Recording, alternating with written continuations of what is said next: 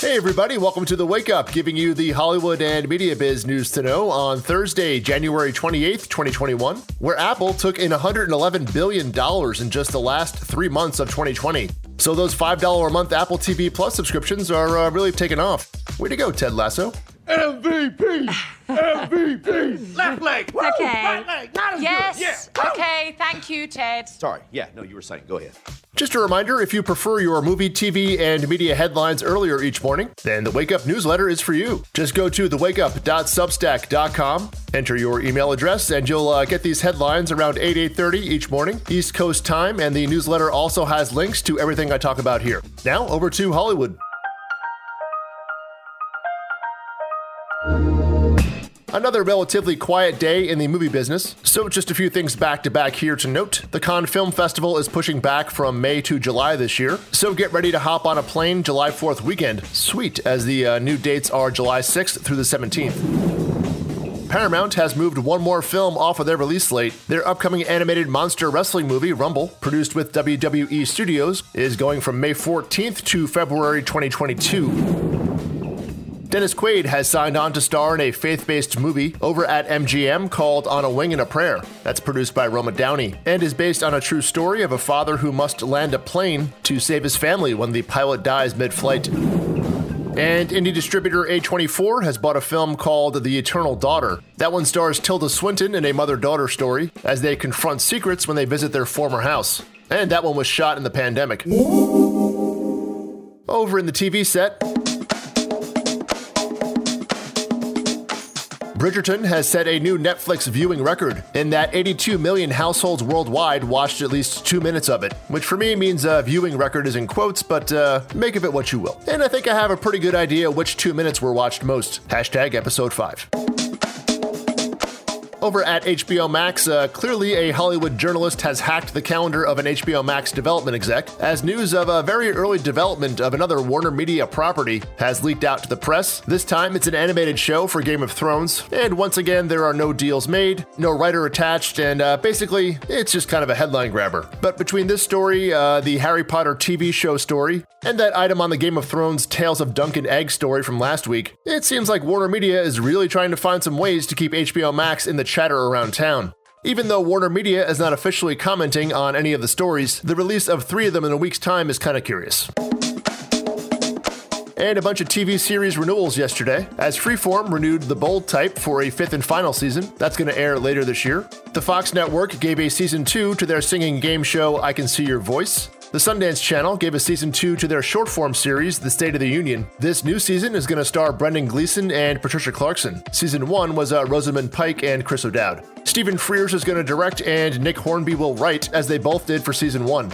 Hulu revealed that Shrill is going to end after season 3. That one's going to air this spring, premiere date TBD. CBS renewed Love Island for a third season, which is going to return to an actual island this time. Shooting in Hawaii, season 2 was shot on the island of uh, Las Vegas. Also at CBS, writer and producer Chuck Lorre is going to pretty much own Thursday nights on CBS starting on April 1st, as all four shows from 8 to 10 p.m. will be uh, under his purview. That would be Young Sheldon, Be Positive, Mom, and a new show from Chuck, The United States of Al. So if he has a take on a new CSI spinoff, they can start calling Thursday nights Chuck BS, or perhaps something more catchy. And in TV casting news, uh, Dylan McDermott is joining the new Law and Order show. This one's called Organized Crime. Dylan's going to star opposite Chris Meloni on the NBC show, which will premiere later in 2021.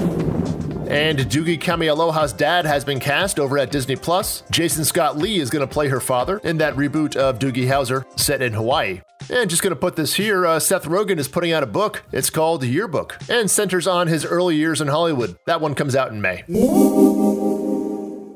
Now over to a very busy day in the media biz.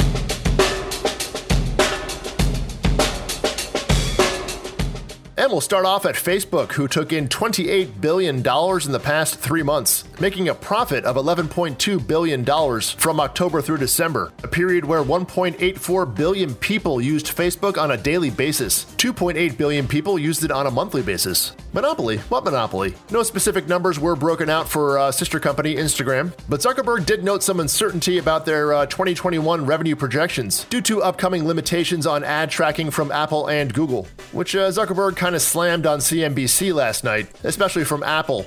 I mean, increasing people's privacy, that's just bad business.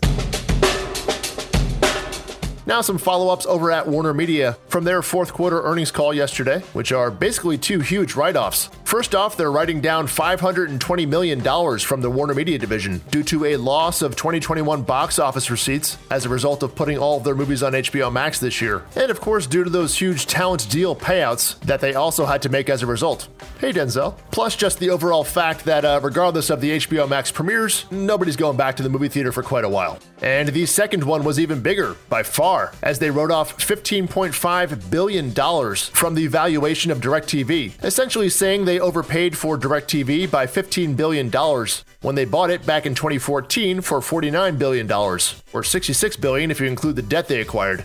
DirecTV lost 3 million subscribers in 2020 alone, and profit margins per subscriber have fallen from the mid 20% range when they bought it to around uh, 8% now. AT&T is currently trying to sell a big stake in it, but uh, not getting a lot of their phone calls returned. Either way, this write-down definitely indicates that a deal may be forthcoming. And finally, of note, at Warner Media, an advertiser-supported version of HBO Max is coming in the spring. Not much else was indicated, including if that would be a free or subscription product, but I'm guessing subscription.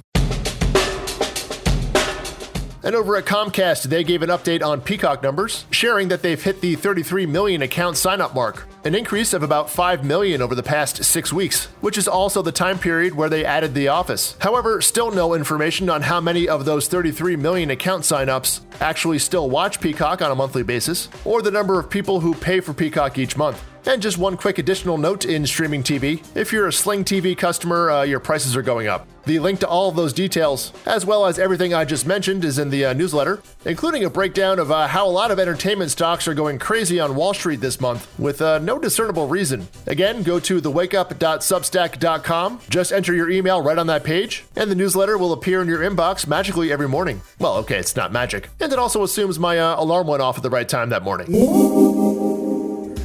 No new additions to the trailer house or in the programming notes, but it is day one for the Sundance Film Festival, uh, virtually. It's also just six days this year, going until Wednesday, February 3rd, but you can screen everything virtually from your house. All the full length movies, the shorts, and they've got a lot of cool panels going on as well. So, since it's not going to break 30 degrees here this weekend on the East Coast, the link to the lineup and to buy tickets is in the notes to this episode as well as in the newsletter.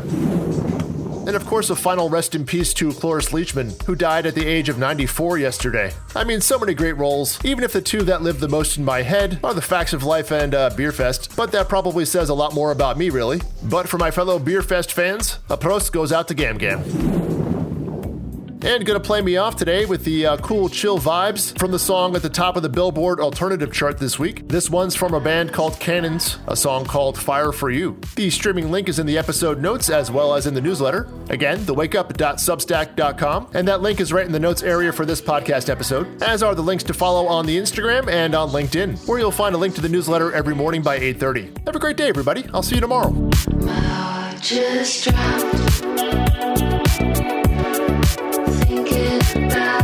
you.